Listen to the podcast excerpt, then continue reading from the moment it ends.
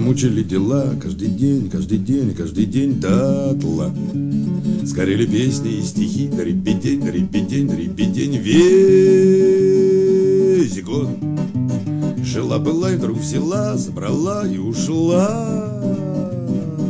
И вот Такие грустные дела у меня. Теперь Хоть целый вечер подари, подари, подари Поверь только говорить И из рук Из рук он плохо шли дела У меня шли дела И вдруг Сгорели пламенем дотла Не дела, а зала Весь год она жила вдруг взяла, забрала и ушла. И вот опять веселые дела у меня. Minute. Hey. This is Armand DiMele with you with the positive mind here in WBAI 99.5 FM, Russian to get to you. Here with Linda Vanella and the returning Julian Joyella. Welcome back, Julian. Now that you've seen the West Coast, can you stand the East? I don't know, man. That was the first time, right? First time as an adult, I guess. Yeah. Yeah. We did a, uh, during the fund drive, we did this offering where we took 12 classes, lessons that I had produced for psychotherapists, specifically, training classes and we put them together in a package and offered them to you. And I realized that as we were doing that, it didn't end. That part of the training that I would do for any therapist is to train them about the issue of love. Now, this is a very funny thing to be talking about because who needs to be trained when it comes to love? Isn't love great? Well, as a therapist, you might train a person how to deal with people and the attire they wear, right? Because we're trained as therapists to look at people when they walk in. If they walk in and they're dirty and smelly, and you wonder, well, this is one kind of way to be. Their appearance means a lot. Here's what are they saying to the world? The way they speak. Do they speak deliberately? Do they speak succinctly? or are they random thinkers? We observe that, we watch, we wonder. So there's so many different things that we wonder about. The biggest question, or a big question, equally big question, is how do they eat? What do they digest? What's going on inside the person at any given moment? How do they bond? Now that becomes another question. If you are training, if you're a therapist and you look at somebody, you need to know how this person bonds. Because whatever method they use for bonding is the tool that you're going to use to have them get better. They have to bond with the therapist as well. Do you have to bond with your therapist? You have to bond with your car mechanic? Yes. Yeah, he's going to be futzing with your car. And you want him to take care of your car. Some kind of bonding is very good. So, how does a person bond? And then, how do they not bond? And what's real and what's not real, and what's normal and what's not normal? Now, let's address the issue of what is normalcy. We talked a little earlier about normalcy. And we said that what is normal, you know, is a runner's high a normal state of mind? Let's say you go running, and you, Linda, you love to run, don't you? Yes, I do. Right, Yes. running. Okay, you run around the dam, and you, you, you go around the, uh, and then all of a sudden you get to a certain point, you feel terrific. Question is, is that a sane moment? Is it a sane moment? You work out in a gym. You hit a punching bag a hundred times, right? You feel yourself filled and pumped. Are you now sane? Interesting, huh? Or you see a chicken and you behead it because you're going to make it for dinner and you cut off the chicken head. Does that make you feel good? Are you now sane? So, what is normal? is the question. Raping and pillaging makes you feel good. I tell you, the raper and the pillager, when he's out there doing it, makes him feel good. He beats his chest, and all his buddies look at him and he says, I am a normal man. I'm a normal person. Or is it praying in church? Is the person going to church and kneeling down in the pews, you know, and then praying to God? Is that normalcy? So you need, you see, you're trying to search for a definition of normalcy, and the one that we're going to take, you know, is taking Valium normal. What about that? Hey, I'm a little nervous. I take Valium. I feel calm. Now I'm normal. First two shots of bourbon. Team scoring in soccer when everybody jumps. Is that normal or just feeling good? Therefore, is remorse, sadness abnormal because you don't feel good? Is anything that feels good normal? Then anything that feels bad is abnormal, if that's the way we're defining it. Like illness is abnormal. When people living beyond their years, over 65, sick in the head, PMS must be abnormal, right? Uh, menopause has to be abnormal. Midlife crisis has to be abnormal. Has to be because you're unhappy during that time. So my question becomes is therefore do we set an ideal and the ideal is what we call love. And we find this state of mind that's fabulous, fantastic, where you connect. And when you connect, you have this connection, this incredible, beautiful connection with another human being. And you say, I feel love. And that feeling matches the most perfect feeling you've ever had in your life. And therefore, we say, This is my moment of sanity. Sorry to tell you, it's your moment of insanity. It's probably the opposite of that. So, we as therapists, when we are working with people, we see this, and invariably, you'll have a client or a patient who will be seeing you for therapy, and then suddenly they fall in love and they just want to talk about being in love. And the therapist realizes that there's something funny about the fact that this person suddenly fell in love, this person who's had no relationships before, but here they are in the treatment, so what's this doing? And it does, in effect, block the actual undoing of the neurosis because now the person gets focused on this love relationship.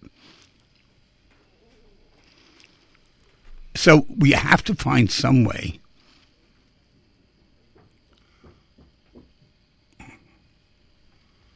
you have to find some way of uh, evaluating what is normal and what is not. And around relationships, it's hard to find what's normal because most love and falling in love is abnormal, and it usually has to do with set and setting. It means that at any given time, a person will get have a reaction to something because there is something inside them that's missing, and they fill the hole with that which is missing, and they call that love. So, as a therapist, when you look at love, do you look at what you consider normalcy, or do you necessarily see it as abnormal? As a therapist, I see any exaggerated emotion at any given time, or any exaggerated emotional state of being at any given time, as questionable, including if you love me. It's questionable. It's question. It's a little too much. Our number here today, by the way, is 212-957-2729 because we will, luckily, helpfully, be taking your calls again. So if love can be crazy, then this whole idea about love and how love forms is another issue that we have to look at. Now let's look at this idea of one popular way of looking at it is mirror neurons right? There's a theory about mirror neurons. Linda, could you help me with this one? Sure, Armand. The mirror neurons are oftentimes thought as uh, sort of the bloodline of love and the love relationship. The mirror neurons are described by many neuroscientists as those neurons that help us to mirror the other person that we are connected to, be it love relationship or whatever. But it's a, it's an ability to be able to almost see what the other person is doing and thinking before it actually happens. So, that is So a mirror neuron is described as a neuron that you could create and have a reaction, but also by mimicking, by seeing someone else, you can experience their reaction. So you know how they feel. Now, a lot of couples come to see me, and I have a, I have a little trick that I use with couples, asking them, would they please, uh, if as you're a man, would you please address this person that you're with, and I want you to be them for a moment. I want you to describe to me, Armand, what this person is feeling. And very often the man will be, if, for example, if it's a couple, a married couple or a, a heterosexual couple, got to get my qualifications in here. The guy will say, the guy will say, as his wife, he'll say, "I am, I am, I'm his wife. I am angry with him, and I'm angry with him because he doesn't come home early enough for dinner." Now that's the beginning. He shows me what she may or may not feel, and then she will go around, and I'll say, Is that reflect what he feel, what you feel about him?" And she'll either t- validate that or not validate it most frequently, couples who are in trouble cannot reflect what the other one feels. They can only reflect what the other one tells you they feel, but they can't tell you what they feel, which is very important. So, so are you able to tell me what I'm feeling? Can you tell me what I'm feeling about you? Do you know what I mean, Julian? You getting this as a concept? If you were Armand, how would you say you feel with Armand? With with Julian, and I'll be Julian. Okay, so be So, Armand. I'm I'm you. And how I feel when I'm with me, which is Julian, when you're with Julian, when I'm with Julian, which is you. because you're Armand because you can't be me anymore. Right. Can't be two people. Right. Well, some people can, but um, I feel curious. I feel loving. I feel excited to try to to to dive in to things. I feel like that that's that's some You're leaving out the pronouns. Oh, I feel. No, the pronoun is you left out the other side of it. Oh. So, uh, you know, in, in other words, as Armand, mhm. I like. You can start with that. Okay, sure. Start it. So as Armand, I like I like diving in. I like being curious with with you. Not with you. It's again the person Julian. You're describing Yeah. Julian. Good. Thank you, showing me how this doesn't work. Um, it was it was a good idea. I'm Let's trying. try it this way. If you're Linda, I'm, I'm working on you, right? Okay. How does Linda feel towards Audrey? She feels I feel.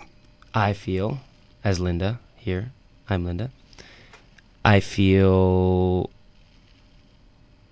intrigued. I feel close Okay, so the good but e- far. The good beginning one is do you like her or don't like her? I like her. Right. That's it. See, so you start with that. Linda, if you were Julian, got this? yes. Right? You were Julian, and you were talking about Julian's feeling towards Armand. Mm-hmm. How would you do it? How would you do it, Julian now? Okay.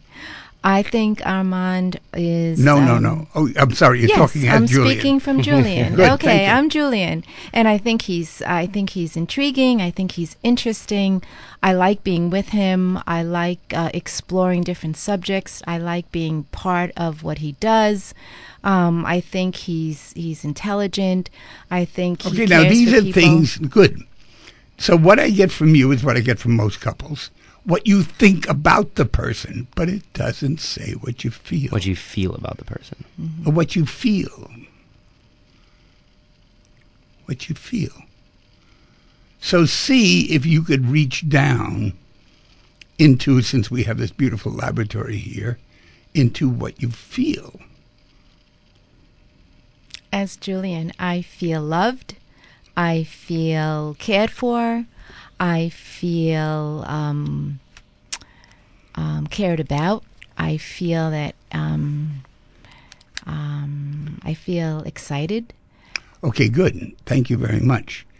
ED endings is something that happens to you, not a feeling that you have. So you don't feel loved. So you feel excitement. You feel something when someone loves you. See? Hmm.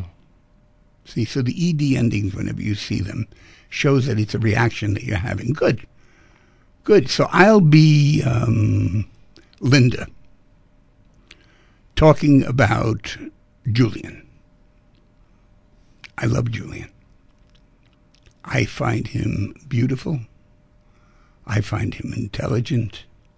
But mostly I care about him and I know he cares about me and I feel connected to him. Now, Linda, did I say anything inaccurate? No, Perfect, right? perfect. hmm But what I did was go in deeper to where the heart is, which takes a little more risk. Understand? So as we are trying to define, thank you all for, do you like this? Yeah, it's interesting. It is interesting, right? I feel like I do it a lot. With, But no, with you people leave, I'm you, with. but you leave out, but I you leave out the not. Mm-hmm. pronouns. And here's the part you miss. You don't say, I love you. I love that you. I love that you this. I love that you that. And because most people wouldn't take that risk. But you do say it to your cat. You did say it to your cat, didn't you? I'm sure. Yeah. Yeah, your cat was easy. Oh. Your cat is easy as pie. You still have the cat? Oh yeah. Do you know we were watching people training cats to use the toilet bowl? That is Working. very strange. Working, it works perfectly effective. Really? My cat's obsessed with my toilet bowl. I That's have it. no idea. You got it. She, she's ready. So love is kind of tossed around a lot, and we're going to be taking your calls. In fact, we have somebody on the line right now. Do we have somebody on the line waiting there? 212-957-2729. Do you know the word love appears so often in songs? Let me give you an example. How about some of these? Love is all that matters. Love is all around. Love will keep us alive. Here, you read these. You could read these. A love song. All the love in the world. Tell me that you love me. I Love just will- fall in love again. Love mo- moves in mysterious ways. Love is the answer. Love moves in strange ways. Do you know these songs? I know practically every one of them I could hear. Love me do. Love me do. Love, love me do. Hey, you don't you sing that song, don't you? How about woman? Wait a minute, wait a minute, wait a minute. There's a Julian in a Love Love Me Do. Let me hear it. Mm-hmm. Just do it. Love, love me do. You know I love you. I'll always be true. So please, love me do. That's incredible. Thank you. How did that come out of my mirror neuron?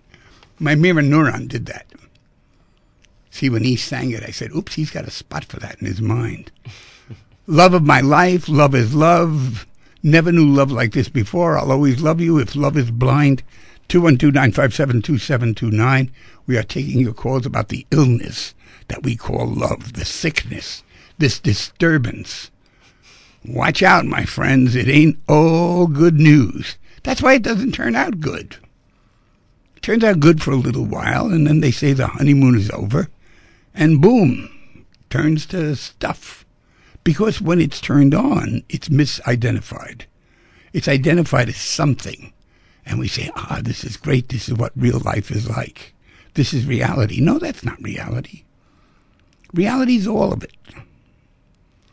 There are 11,000, 1,187 songs, English songs with love in the title. 1,187. Do you think that that's more or less than there should be? There's got to be more. More than 1,187. What about all the boyfriends and girlfriends who wrote them for their lovers? Right. Yeah. 212-957-2729. Are you sure that thing is... Uh, we had some trouble with our phones just recently. 212-957-2729. So back to the uh, the training of love. So one of the things that you want to look at when you're training somebody is what a person is missing. And very frequently, a person is missing the very um, symbolic person, like if someone dies. If a woman dies who is very important to you, then what you do is you wind up finding somebody who is that missing person, who's just like that person. And sometimes you'll substitute someone. So very often a person who they fall in love with is a substitute person. Now you could show them that. You could talk to them about that, but they have uh, not necessarily going to be able to identify it. We have somebody on the line there. Hold on a second. Hi, Sam. It's Armand. Oh, Armand. So nice Oh, Sam. How nice to get you calling in. Thank you. I uh, I was struck by something you say that that a friend of mine who is a pretty well-known artist. Her name is Agnes Denes.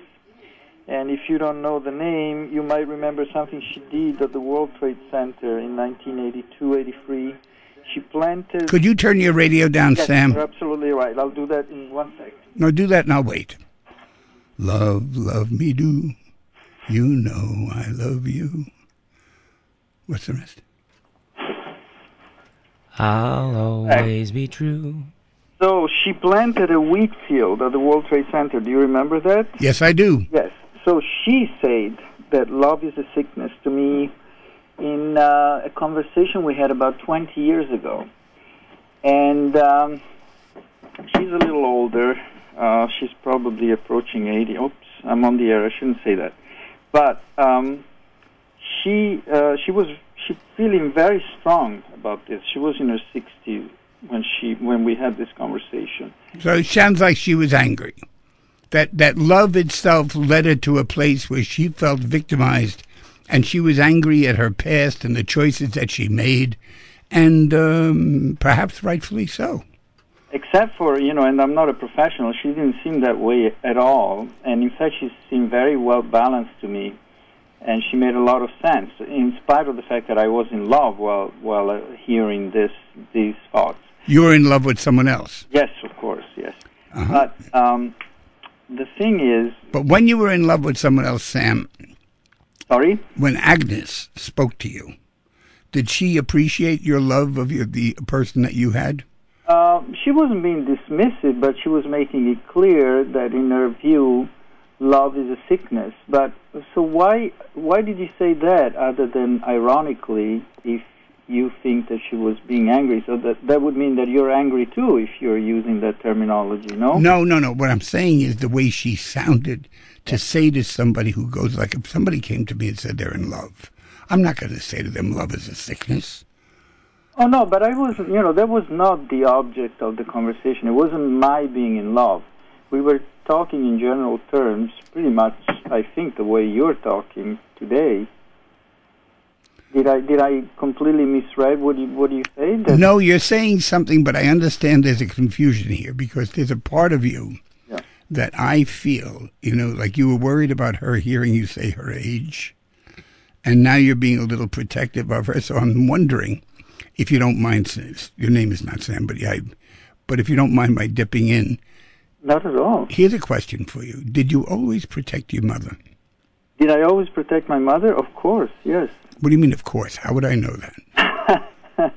well, because I'm a good Italian boy, you know, how could I not protect my mother? Well, I know a lot of Italian men who don't protect their mothers, but I know a lot of Italian boys who do. So it's it's a question. Protective of her comes through your voice. okay. And protective means that there's something about her you have to defend. But on the other level, you're saying something to me. You're saying, here's somebody who does something who I love and respect.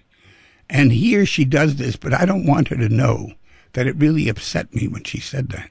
Mm, I sort of lost the thread of. Uh, so, are you talking about my friend or are you talking about my mother now? I'm talking about you. Okay, so you're talking about me, and can you relate to me in the pronoun all the reasoning that you just did? Because I completely it escaped me. I was trying to understand if it was my mother, my friend. I I, I didn't. but can you can you run me through it again? Sam, Refer to Sam, you always protected your mother. How do you feel about that? How do I feel about the fact that I always protected my mother? Yeah, is she still alive? No, she died ten years ago. How did that feel? Uh, it was uh, well. The the interesting thing was that um,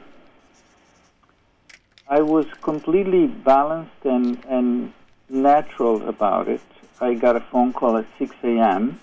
from Italy, and at 6 p.m. I was on a plane, and uh, I was the first. I am the firstborn, and. Uh, basically I completely, without even meaning to, I took charge of everything uh, and made everything happen the way she would have liked it to be. Um, and uh, as you probably don't know, in modern Italy, um, epitaphs, you know, the, the uh, speeches at a funeral are, are completely out of fashion unless it's some sort of state funeral, which my mother's obviously wasn't but uh, I delivered a speech at the end of the of the mass, and uh, then the body was taken to the cemetery, and I took everybody home, which was about 20 people. There were almost a thousand that came to the uh, funeral, but the immediate family came home, and inverting the tradition, I cooked a meal for everybody because I think that's what she would have done. If she, Well, let me ask you something. What did you say on that podium? uh, it was very brief and to the point. Could you do it now? Yeah, uh, Do it now as best you remember. I'm going to try.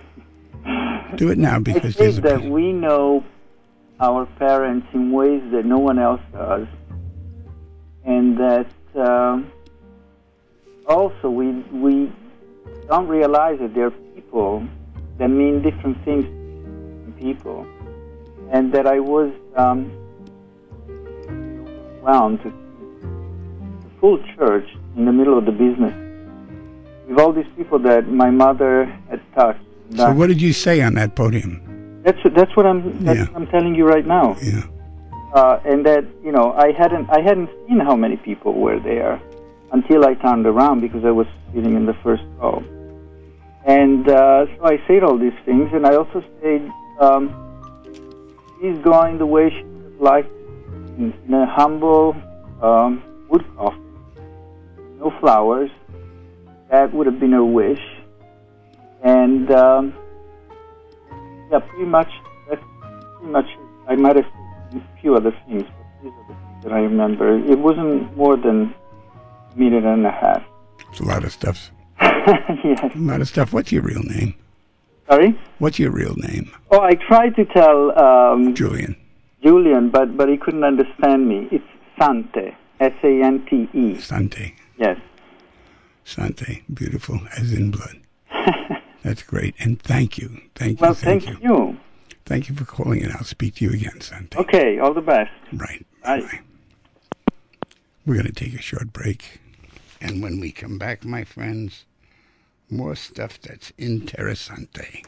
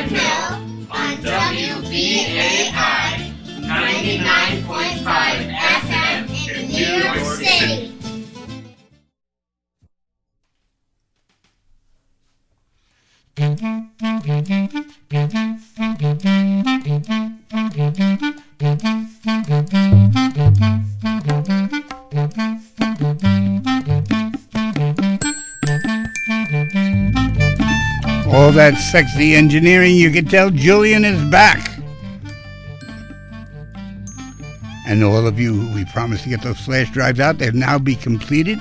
And we're taking your calls today at 212 957 2729, talking about love, neurosis, and mirror neurons. Mirror neurons.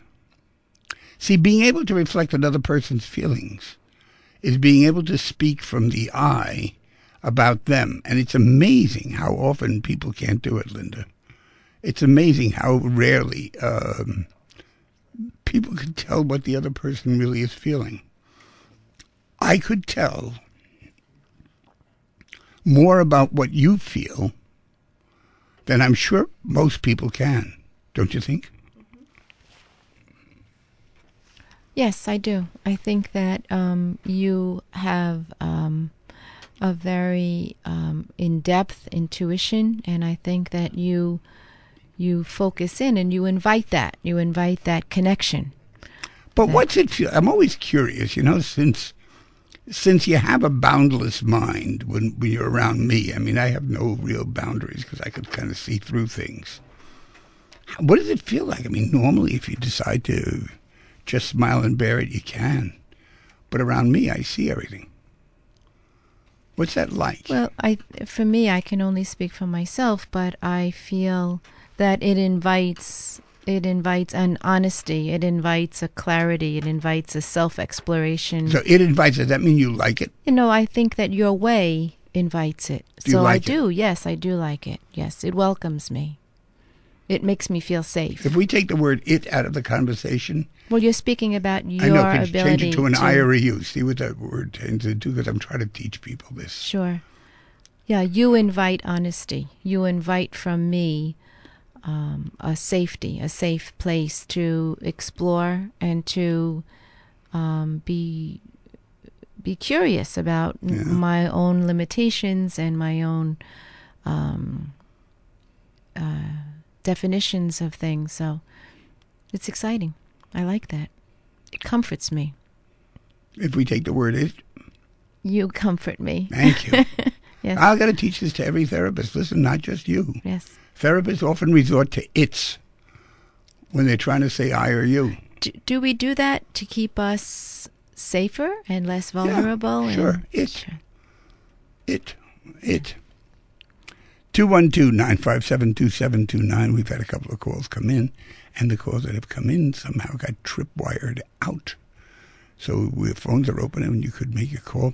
So the advantage of being able to do this, Linda, and also because you could have it done, being seen is a nice thing. Being seen and being loved for what is seen, that's a very nice thing. Because if you're being seen, and there are a lot of therapists who have children, and you know they commit suicide. High degree of suicide among shrinks children's children's children because the children can't hide anywhere. They've got no place to go. And I was speaking to uh, someone today about what's happening in that New Jersey school where four people committed suicide. You know about this, Julian? Elizabeth was telling us about in her school. I think it's in Tremont. And four people, you might Google that. Take a look, see if that's true. Who, uh, four suicides. One kid walked in front of a train. Another kid took these pills. The whole place is up in arms. But what they have is a very kind of place where everything is, is observed. You're seen everywhere.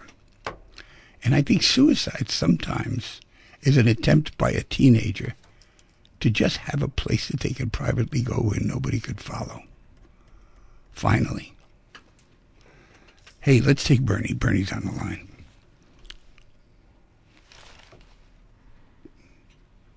Hi, Bernie. This is Armand DiMele. Hi, Armand? Yes, Bernie. Uh, this is the time of uh, Lent for those that are Catholic, Christian, and you uh, discuss the love Could you Christ could had? you could you take down the radio in the background? I, I just did. Can you uh, discuss a little bit the difference between the love of uh, that Jesus Christ had for people and the what we call love from the music that you're talking about, and the love that we feel for each other as partners? Well, let me ask you about the love that you feel as a representative of Jesus Christ during Lent. Because you represent you represent that that idea, that feeling. You kind of it kind of um, embraces you and empowers you right about now, right? yes, You take it on with those with those you know, with those that Ash Wednesday and everything that follows is it's it's it's all about the grace. So could you describe the kind of love you're talking about that was as you see it embodied by Jesus Christ? he, he had uh, um, what is the perfect love. Uh, it didn't matter if you were uh, I mean, in the uh, relative or not, and he appears to have even more love to humanity than to his own mother. That's what it appears to be. That doesn't mean that, that that's what it was. Uh, from what I've been reading and the, you know, all the different uh, um, movies that they're showing. Uh, in fact, the recent movie that I No, wait, wait, wait, wait. Okay, so this is a little difficult, Bernie, because what you're telling me is, I mean, we know Christ was a judgmental person, judgmental being that he looked and said, "This is evil. This is sinful. This is good. This is loving. This is okay." He didn't accept everything. He was No. not. He was not fully accepting and embracing of everything. That's correct. Okay, so there is this peace inside you that represents love of what is good. Now tell me something, Bernie, that you experience in your life where that love can touch something else, another human. Do you have other people who feel your love? Oh yes, sure. And who are those people? Well, I would say uh, people that I deal with on a regular basis out there. Right. And what about you? What about you living alone though, aren't you? No, I don't live alone. Okay, you live with family? Oh, sure. Okay. What about in your house? If there could be just a little more of Jesus' love in your house, with whom would you wish it most to uh, enter? Well, of course, I will uh, wish it uh, to be more with uh, my wife and my kids. Right, because they're missing some of it, aren't they? Um, not that there are, but it's just that something that you wish first, and uh, for that to happen. And this is what was I wanted you to like discuss a little, if you can. Um, is Jesus Christ the love that He had?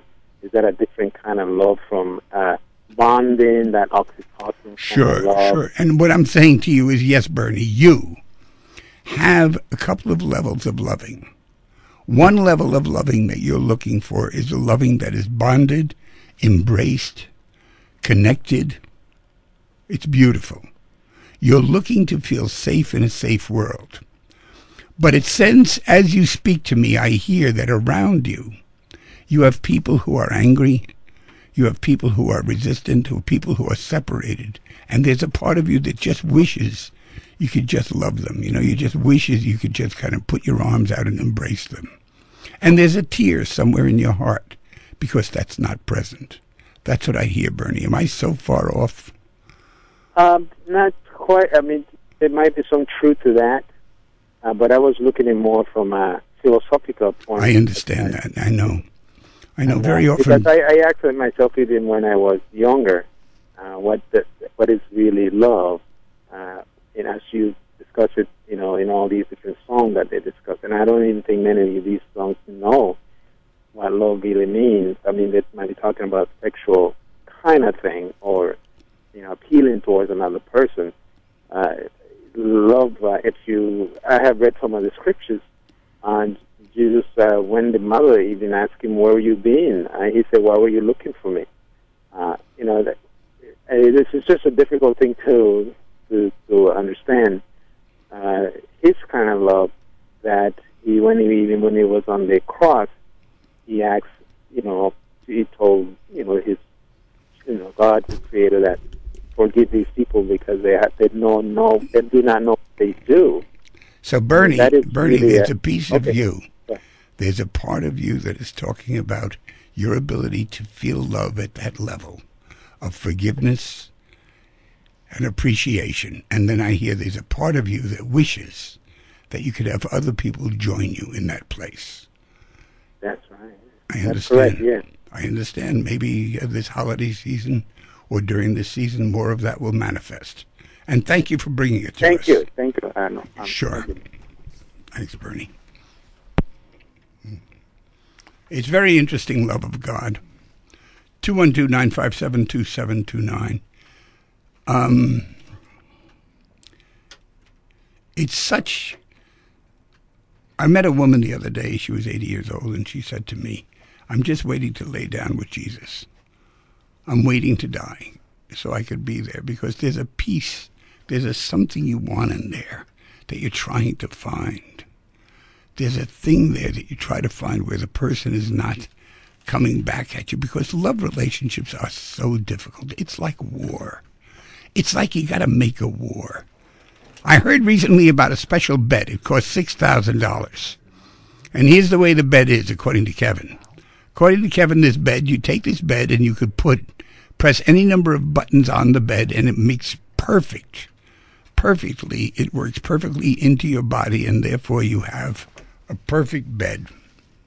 So I asked him, well, what happens with the person on the other side of the bed? Well, she's got her controls too.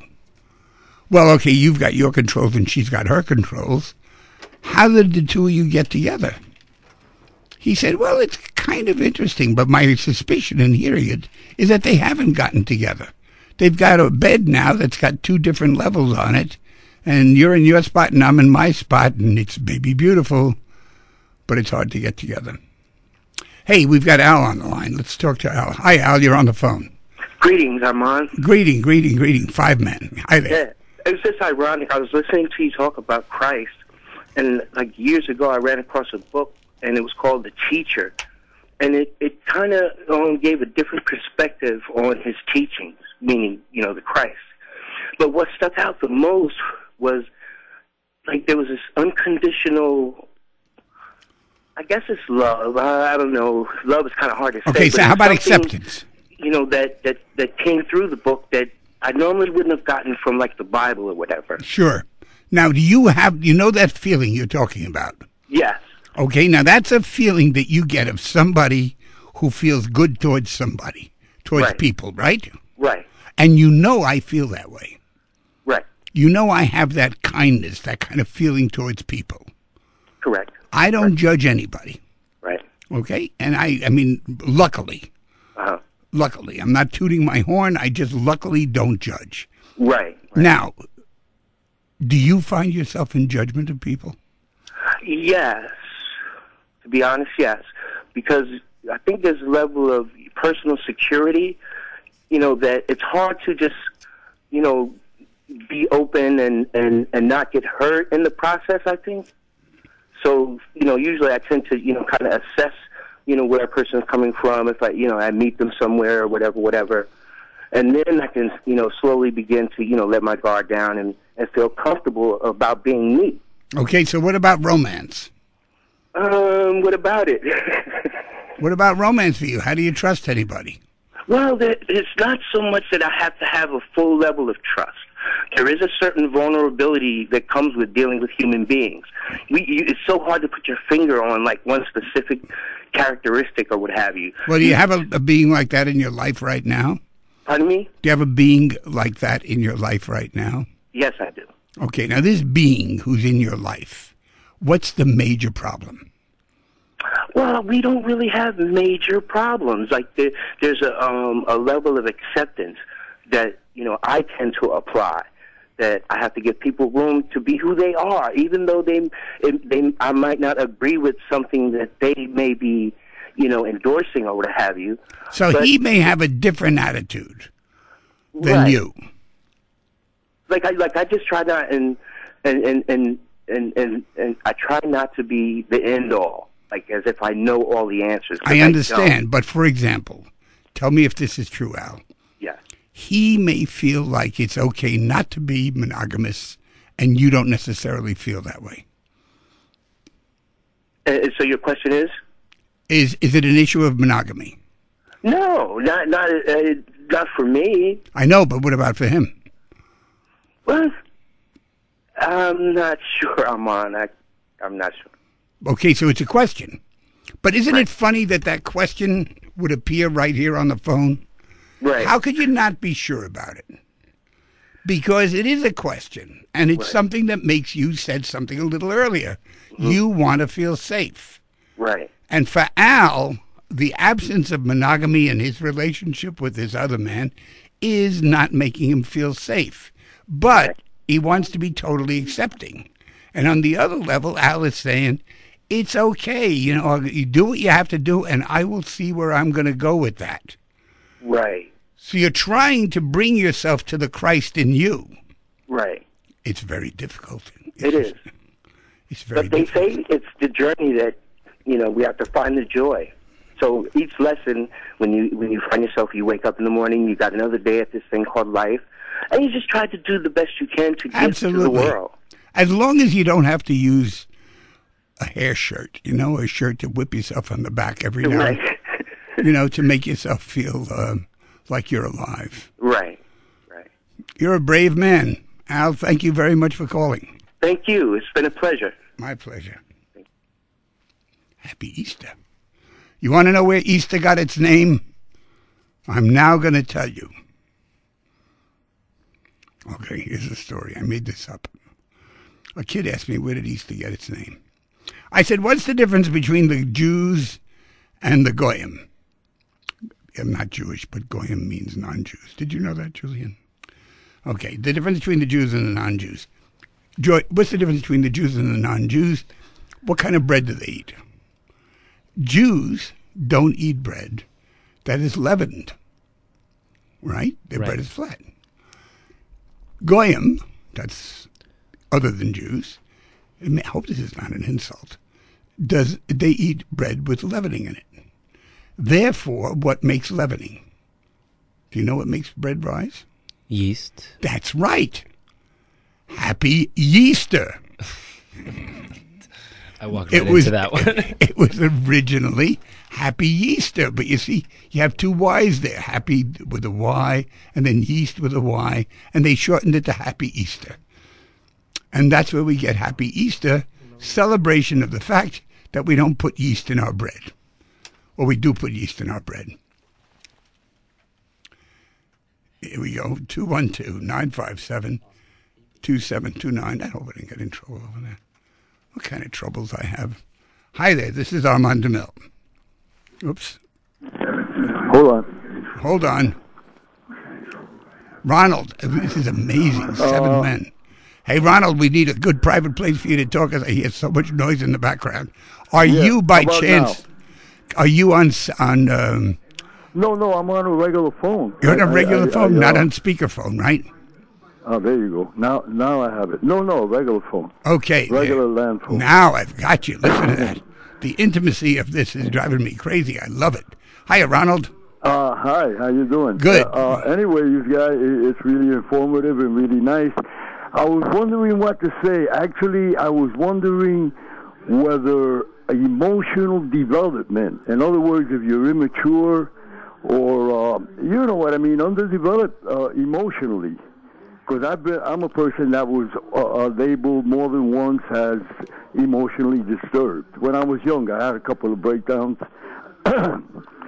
and uh, another one I was asking. In other words, Well, wait, let me ask I you a question. Hold on, Ronald. If one can love if one is not, uh, in, I don't know about intelligence, but uh, immature. In other words, you need. I still hear your radio on. I got to get you. development. I got to get you to shut that radio off, Ronald. Oh yeah. Yeah, shut it off completely. Okay, there it is. Oh, wait a minute. It's that the other one is on. Hold on. Just give me a quick sure, second. sure, I will.